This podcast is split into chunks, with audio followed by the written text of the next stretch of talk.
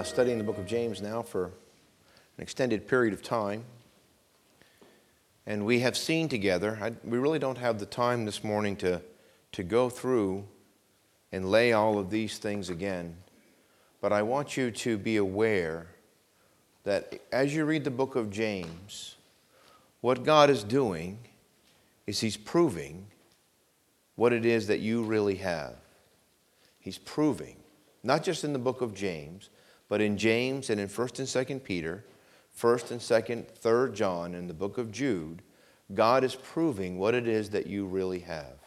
This is, these are what we refer to as the reality epistles. You say you believe this. What does your life say about what you actually believe?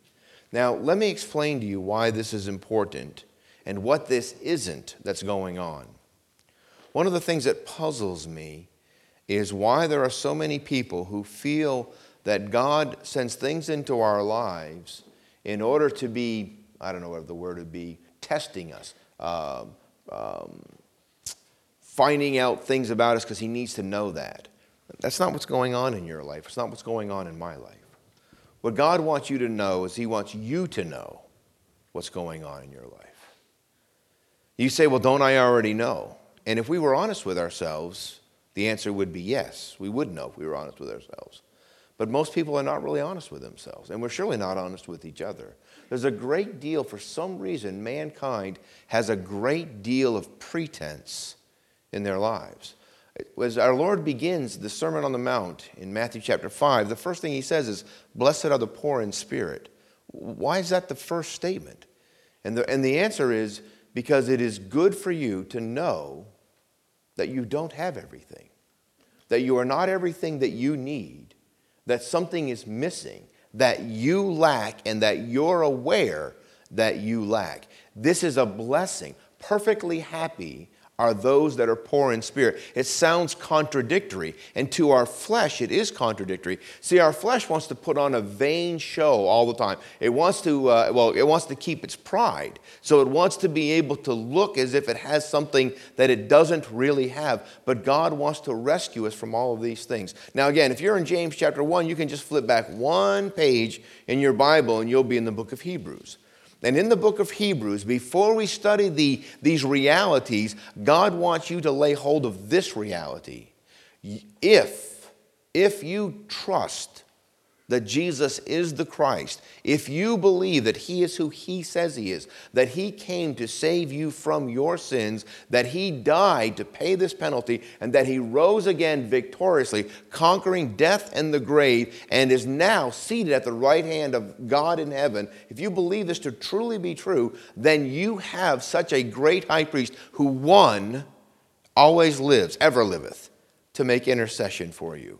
Your failure does not prevent Him from pleading His blood for you. And this is wonderful. But that's not the end. That same one who ever lives to plead on behalf of you and I, with His own power, with His own ability, is pouring out through the Holy Ghost that lives within each and every one of us, the power to be the men and women, the young people, that God would have us to be. This is His ability in us. Now, this is a wonderful truth, but right after that, so now I'm in Hebrews thirteen, I turn the page, and I come into the book of James, and God says, let's find out if what you have is the truth or not. Now, let me just mention a couple of names to you. Let me mention a couple of names to you. If I said, if I said um, to you, uh, Patty Crump, if I said Patty Crump to you, does anybody know Pat, if you, anybody know who Patty Crump is? Raise your hand if you know who Patty Crump is. So, okay, so the vast majority of you do, right? Patty Crump is the daughter of missionaries, yes? A Sunday school teacher for many, many years. A, a great wife, a great mother. She has a son that's on the mission field in China. She has a wonderful daughter-in-law, two, two brand new grandbabies over there. She had a profession of faith for many, many years.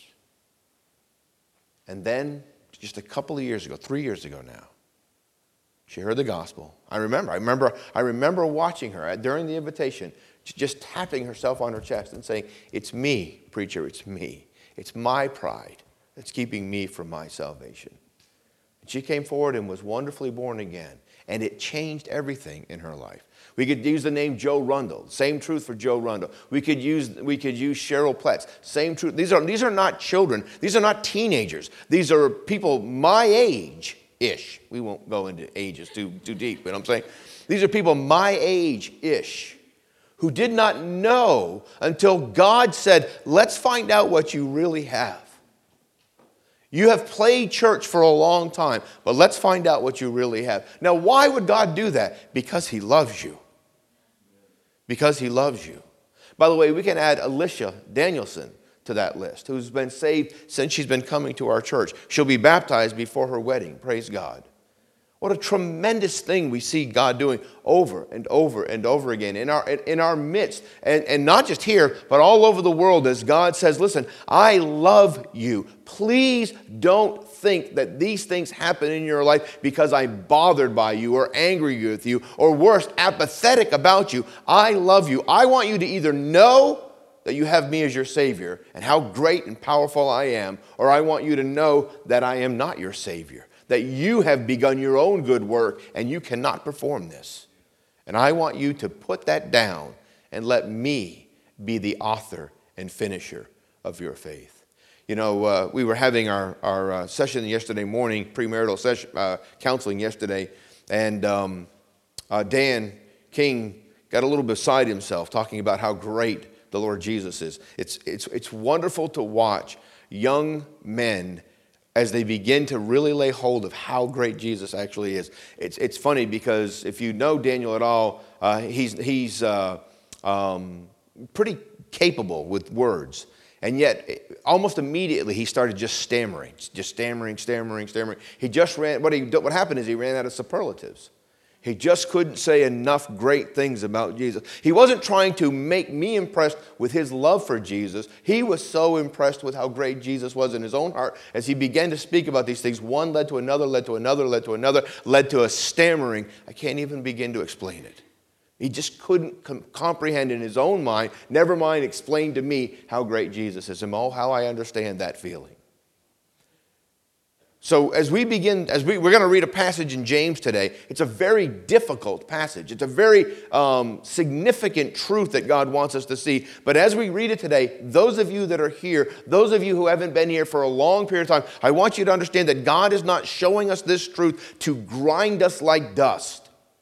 God is wanting to rescue us from us. He wants to rescue us from our own thinking and understanding. We do not realize how much the world in which we live affects the way we think about things, to the, to the, to the, to the wrong way, by the way. Let's begin in James chapter one. James chapter one. James, a servant of God and of the Lord Jesus Christ, to the twelve tribes which are scattered abroad, greeting. My brethren, count it all joy when you fall into diverse temptations, knowing this, that the trying of your faith worketh patience. But let patience have her perfect work, that ye may be perfect and entire, wanting nothing. If any of you lack wisdom, let him ask of God, who giveth to all men liberally, and upbraideth not, and it shall be given him. Now let me just stop right there. God wants you at the very beginning of your salvation to understand this. This is so significant, and it's so important. Listen, hear me, please hear me. Young Christians begin to have a zeal immediately about doing the right thing. They, they want to do the right thing immediately, and yet they find that their flesh doesn't want to do the right thing. Things that you used to do not so long ago that were actually your everyday life, that were actually your friends in the way that you lived your life. And I'm not talking about people. I'm talking about places and things, uh, conducts that you were that were a regular part of your life that you actually uh, found some temporal and temporary pleasure in. Suddenly, you don't like those things anymore. The inward man, the Holy Ghost living within you, the new creature that you are now, he doesn't like gossiping. He doesn't like um, some of the things that you used to watch on television. He doesn't like some of the places that you used to go regularly. He doesn't like them, and he doesn't want to be involved in that. It says, count it all joy when you fall into dive dirt. When you, when you begin to realize that this is true in your life, don't be bothered by this. Be encouraged by this.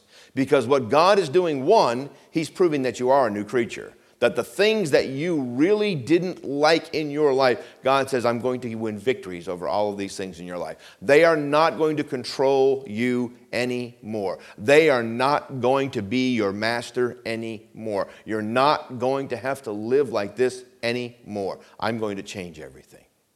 Now, that's the beginning of this book. Now, in chapter four, the end of chapter three and going into chapter four, what we have is the exact opposite. Those who are assembling together with those who are truly new creatures. What we would be saying here is Joe Rundle before Joe Rundle uh, is saved. Patty Crump before Patty Crump is saved. Cheryl Platt before Cheryl Platt is saved. And all of them would complain. If they could stand up here, if they were here this morning, they would shout amen. You're right, preacher. You're exactly right. What you have is those that are, that are in the church, meaning they assemble in the building with those who are new creatures, and yet their love is in the world. Their love is something else. And God wants to rescue those from themselves, all of us. Now, I'll be honest with you. I didn't. I never played church.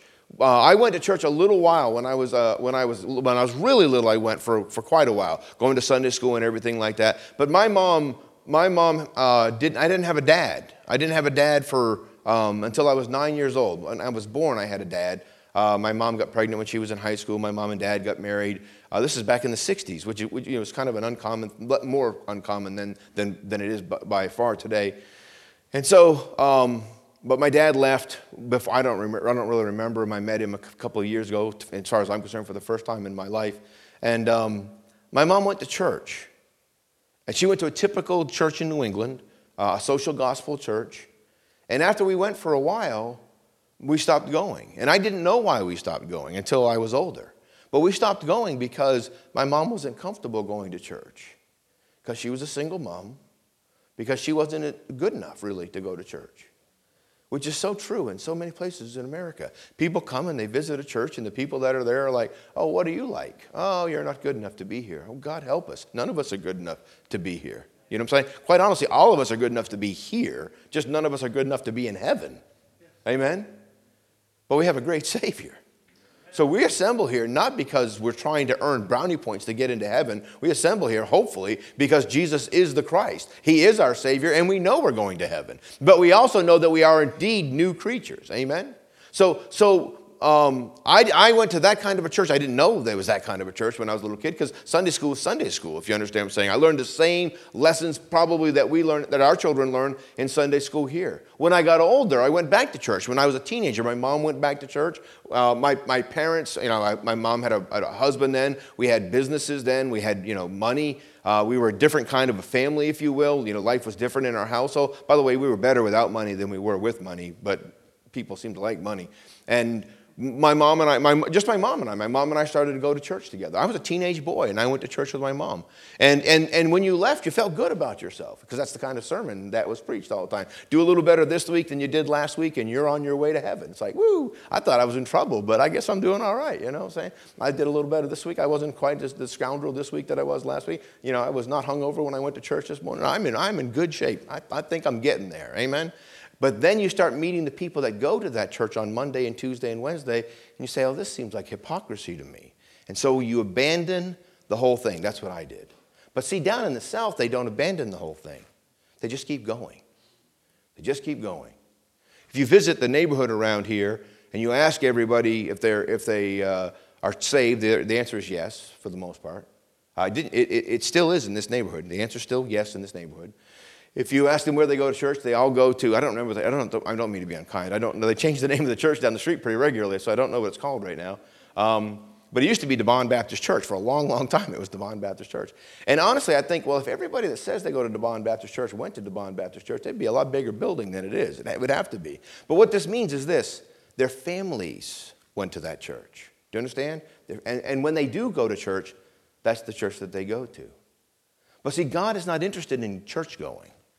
That's not what he's interested in. God loves you and wants to rescue you from you.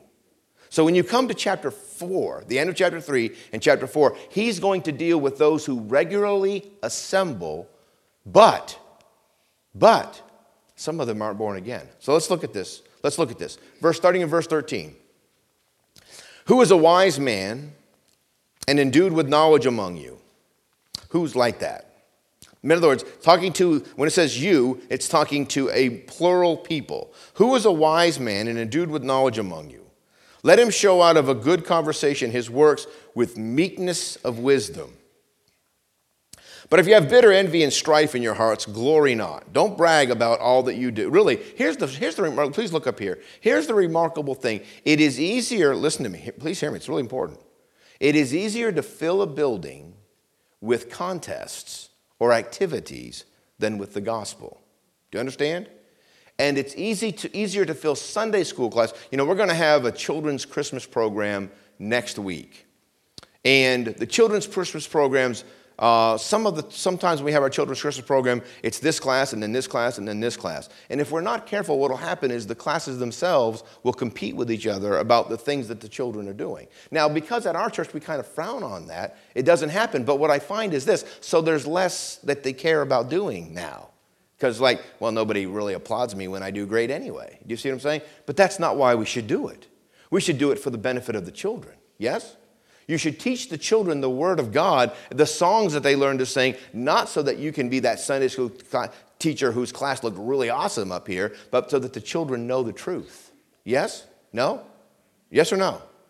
I mean, honestly, yes or no? It ma- does it not matter? Does it not make a difference? You know, we should want to assemble together for the Sunday school, for the Wednesday night, for all of these things, but not for the show of it, but not for the counting of it. You know, we don't we don't count attendance for a reason. We don't count attendance because I realize, well, what's the value of counting the attendance? Th- th- then we can just brag about how many people come to church, if you understand what I'm saying. But that's not what God wants. What he wants is for your heart to be full of the joy of Christ so that you want to be involved in the things that God wants us to do. So it says this, listen, but if you have bitter envy and strife in your hearts, glory not. Don't brag about the ministry you're involved with when your heart is not right about the ministry you're involved with. Don't.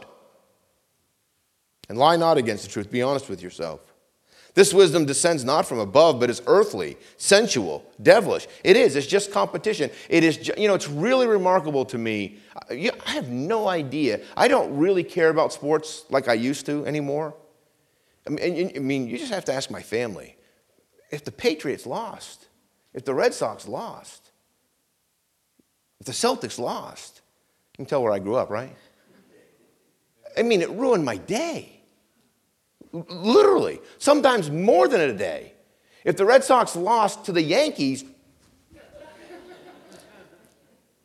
I couldn't talk to Daryl for a month, you know what I'm saying? Do you understand? Now, what's really fascinating is I had no I had no idea what kind of a hold sports had in my life. No idea at all.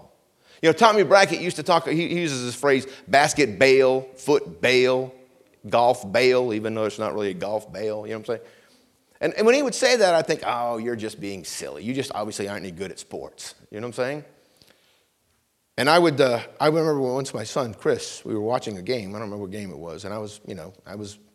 I was invested.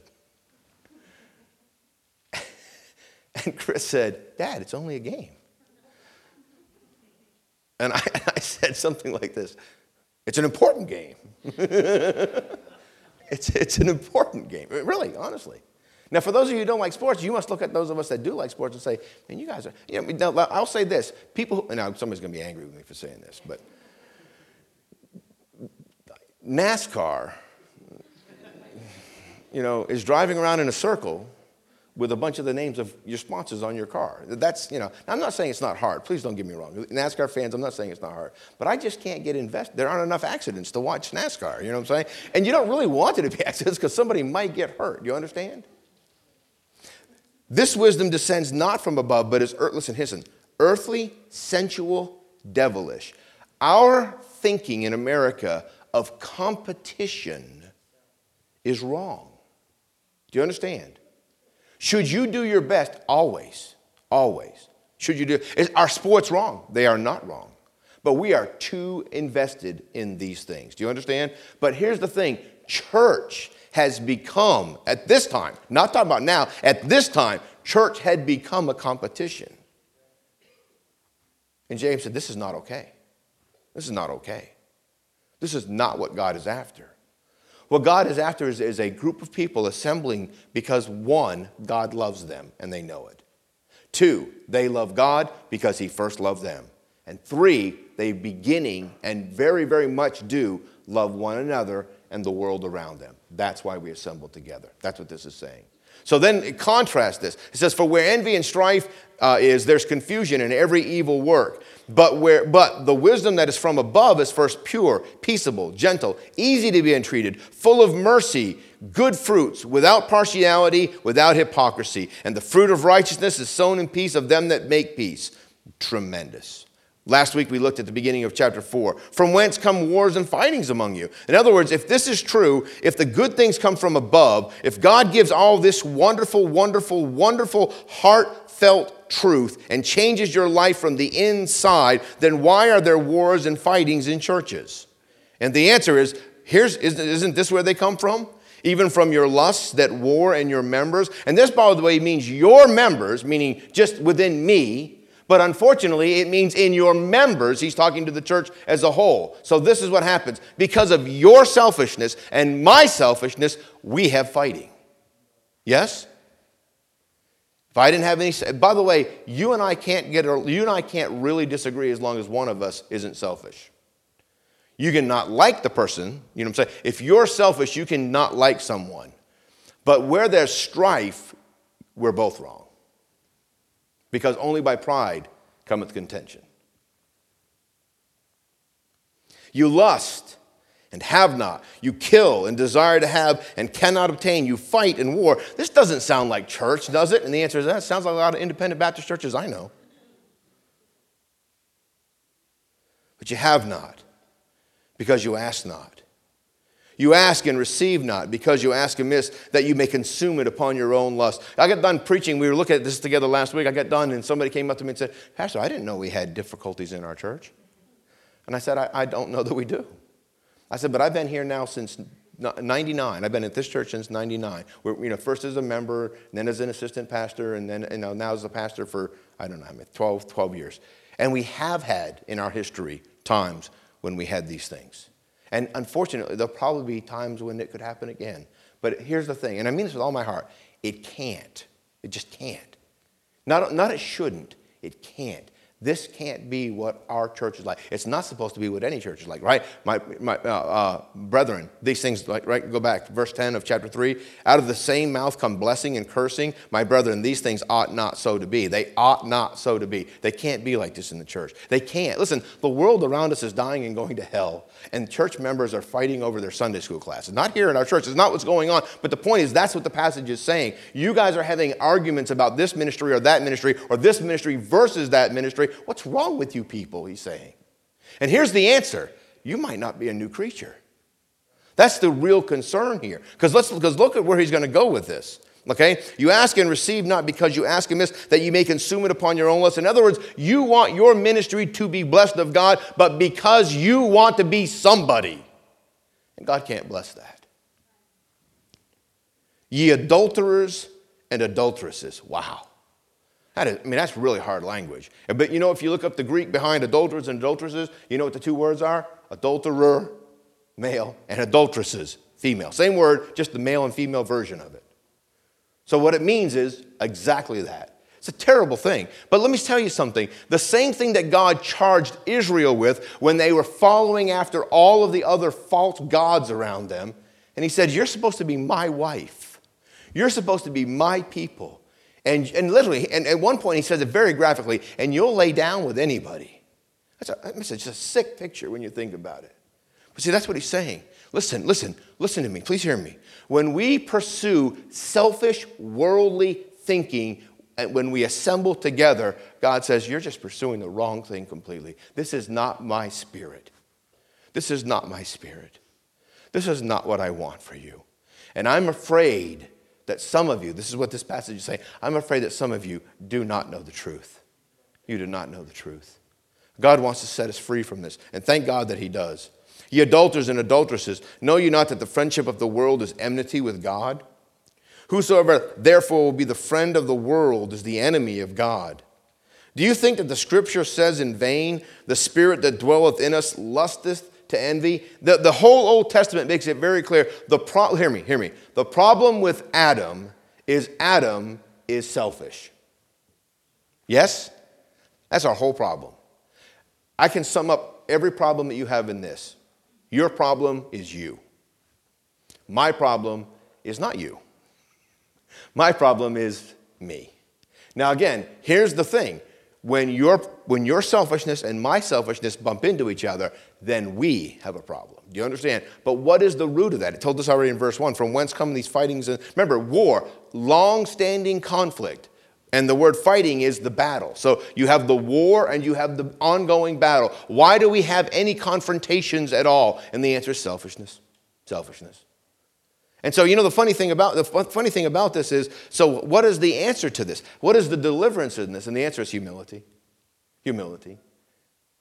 I just not having to. I tell you what, I can't. I was just talking to somebody. I was talking to the pastor's fellowship. I had such a wonderful conversation at the pastor's. But those of you who who made the food and set up the tables and all that, thank you so much for. I mean, it was such a tremendous blessing to those pastors. Pastors get very few times to just come away and and and and, and to be quiet together and to be able to sing and, and have a time and be able to stand around and talk. It was just a tremendous, tremendous blessing. But as kind of like what Daniel was saying to me yesterday when he was overwhelmed by the goodness of God, as we were discussing what God is doing in. In lives of very real people, it just gives you, it just brings you to tears of joy to see God winning victories in people's lives, in real people's lives. And I thank God for it. I, with all my heart, I thank God for it. By the way, I'm going to say this. It just came to my mind. I was just watching Eddie nod, Eddie Agner over here nodding with great agreement. Eddie Agner, another person who who has been saved, truly born again, since he came here, and really since he professed to be saved, even since he's been here, and it's changing, it's changed their marriage, it's changed his life.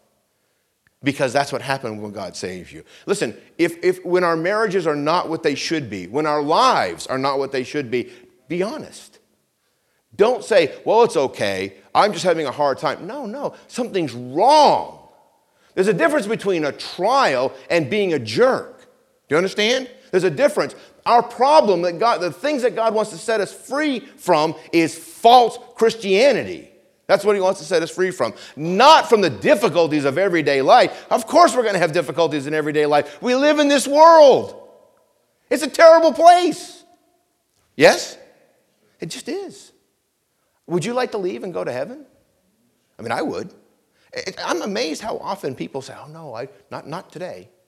It's like, really? I'd like to leave right now. Amen? You know, put me on that bus right now. Yeah, I mean, to be absent from the body is to be present with the Lord. And to depart and be with Christ is far better, far better. It's okay to be here. Don't get me wrong. I love my wife. I love my children. I love my granddaughter. I love my granddaughter. I love my granddaughter. Amen? I watched my granddaughter eat cake yesterday for the first time in her life. Man, I'll tell you, I've seen, also, it's, cake's amazing. First time a child, I feel I feel really bad for for for kids whose parents don't let them ever have cake, because the first time, I mean, you could see the look. She she reached out, she pinched the cake. She, the, the the cake was pink, the frosting was white, so she pink, pinched the pink the pink. She pinched it between her fingers, and she, of course, because children do this with everything, she pinched it, she put it in her mouth, and it was like this look. She went like this look on her face, like, hey, where y'all been hiding this thing? You know what I'm saying? This is the greatest thing in the world, until she found the frosting. And it's like, whoa, wait, wait. This is even better. Of course, there's a crash at the other end of that, but you, you know, that, that is what happens.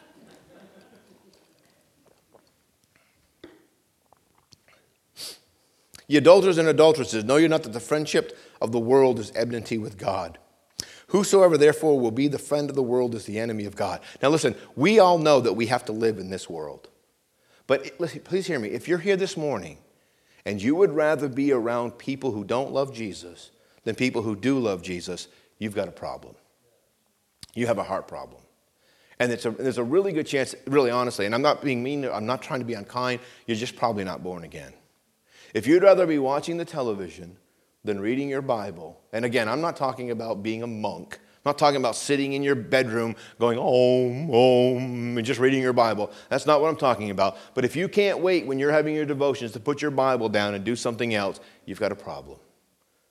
And here's the good news. Be honest about it. Because, because we're going to see here in just a moment. If you'll be honest about it, God will meet you when you're honest about it.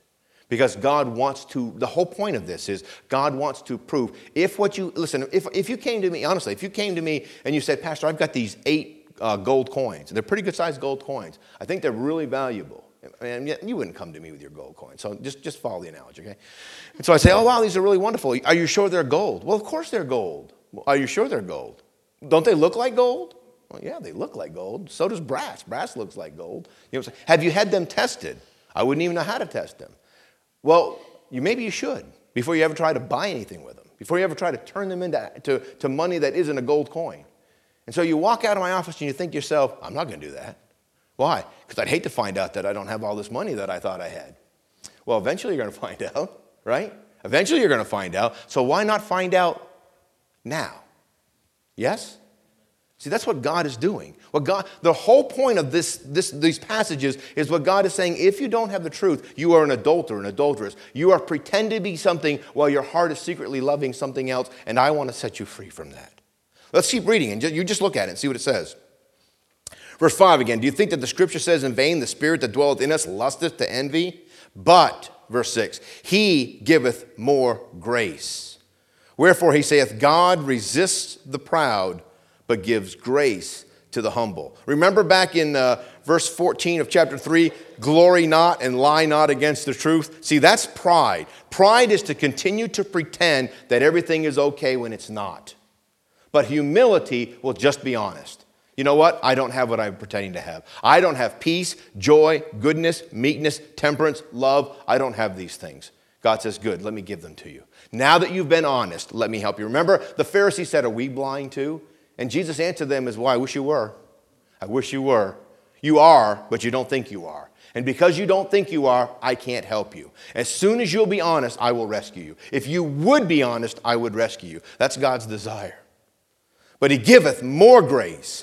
Wherefore, he said, God resists the proud, but giveth grace to the humble. Submit yourselves, therefore, unto God. Resist the devil, and he will flee from you. Draw nigh unto God, and he will draw nigh unto you. Cleanse your hands, ye sinners, and purify your hearts, ye double-minded. Be afflicted and mourn and weep. Let your laughter be turned to mourning, and your joy to heaviness. Humble yourselves in the sight of the Lord, and he shall lift you up. All you have to do, all you have to do is be honest. And God will do literally everything else. Literally. Literally. Lord, I believe. Help thou mine unbelief. By the way, if you're a child of God and you're just weak in your faith, just be honest about that. Lord, I think you really have saved me. I really now I need you to prove this to me, Lord. You know, I, Frank, Frank Sells was so good about this. Uh, it's one of the reasons he was one of my favorite teachers. Drive a stake a mile deep that you know that you're saved, right? He said, God will never be upset with you doubting whether you're really born again or not. Never. Lord, I think I am. I thought I was. Am I really? Lord, tell me, please tell me. If I'm not, do it now. Amen. I mean, I can, you know, when I was first, when I was first saved, I was very confident about my salvation until I didn't become all the great Christian I thought I was going to be very quickly. Then I started, well, I must not be saved. Because, you know, I mean, I wanted to, I mean, again, it's Romans chapter seven. I lived in Romans chapter seven. I was saved when I was twenty-two. I think I'm fifty-two now. I, I was, I think I lived in Romans chapter seven until I was fifty-one and a half. You know what I'm saying? It just seems like that sometimes. To will was present with me. I really wanted to do the right thing, but I found myself constantly failing. But here's why. Because I wanted to be able to succeed in my own strength. Spent a little bit more time than that that I have that, I, that hasn't been true in my life. I really don't know how long. It has been a few years now, maybe five years. I don't know exactly, but it was a long, long time. I was a preacher. I was. A, you guys called me as your pastor. I mean, and I love the truth, and I love the Word of God, and I would preach and teach what the Bible actually says. But I wanted to be able to have something to show God when I. It just came worship, right? I just wanted to have something to be able to bring in. I don't need anything. Praise God. I got the blood. You understand? And I mean that with all of my heart. I don't care about anything at all anymore except for the blood of Christ. That's my, all my righteousness. Amen? All of my righteousness is the blood of Christ. Period. nothing else. Now, doctrinally, I've always believed that, but now practically, I believe that. And it's changed the way I behave towards other people, because I don't have to be good, if you understand. But I, please don't misunderstand what I mean by that. What I mean is this. I don't have to feel good about myself after I'm done talking to you. I can just help you instead. You see, that's freedom. See, I wanted to help people, but I wanted you to be able to acknowledge that I was doing it, right? It's like, Jason, hey, Jason, let's talk. Let's have a good conversation, Jason. We'll be done. Jason, can I have my gold star? Because I think I did you a real good deal. You know what I'm saying? And if, if you didn't give me a gold star, I'm not helping you ever again. Amen? Isn't that, isn't that how we are left to ourselves? Aren't you glad that Jesus is not like that, honestly? But see, here's the thing. Aren't you glad that you don't have to be like that? So, so this passage, this passage, as, as we look at this passage, humble yourself in the sight of the Lord, and he shall lift you up. You just get down. He will pick you back up. It's wonderful. It's very, very simple. Now, I'm going to end here. I'm going to end here. I have a lot of things on my notes, but I'm going to end here. There's been so much going on. You guys are working so hard, and there's so much coming up in the next few weeks. There's so many go- things going on. I'm going to cut this a little bit short. But I, what I want you to understand is this. What I want you to lay hold of is in this, is this. Going back to chapter one. Go back to chapter one with me for just a moment.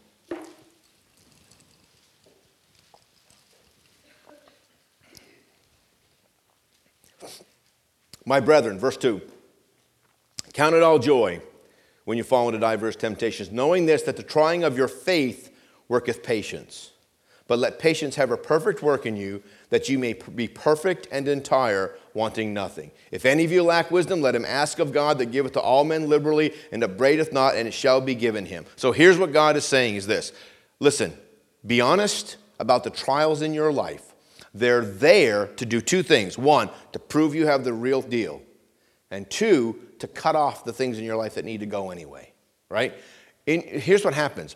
When you, ha- when you try in your own strength and fail, what you'll begin to do is you'll start to recognize that is a weak board, if you understand what I'm saying. Don't walk there anymore. Let's cut that out. That's a bad thing right there. Me relying on my strength is a really bad idea. And I'm not, I don't know how much I do it until God brings things into my life that prove, listen, God already knows you're doing it. You understand? You don't know you're doing it. And here's the irony. You should know. We should know that we're doing it, but we're not honest with ourselves. And God says, as I bring these things into your life, don't lie against the truth.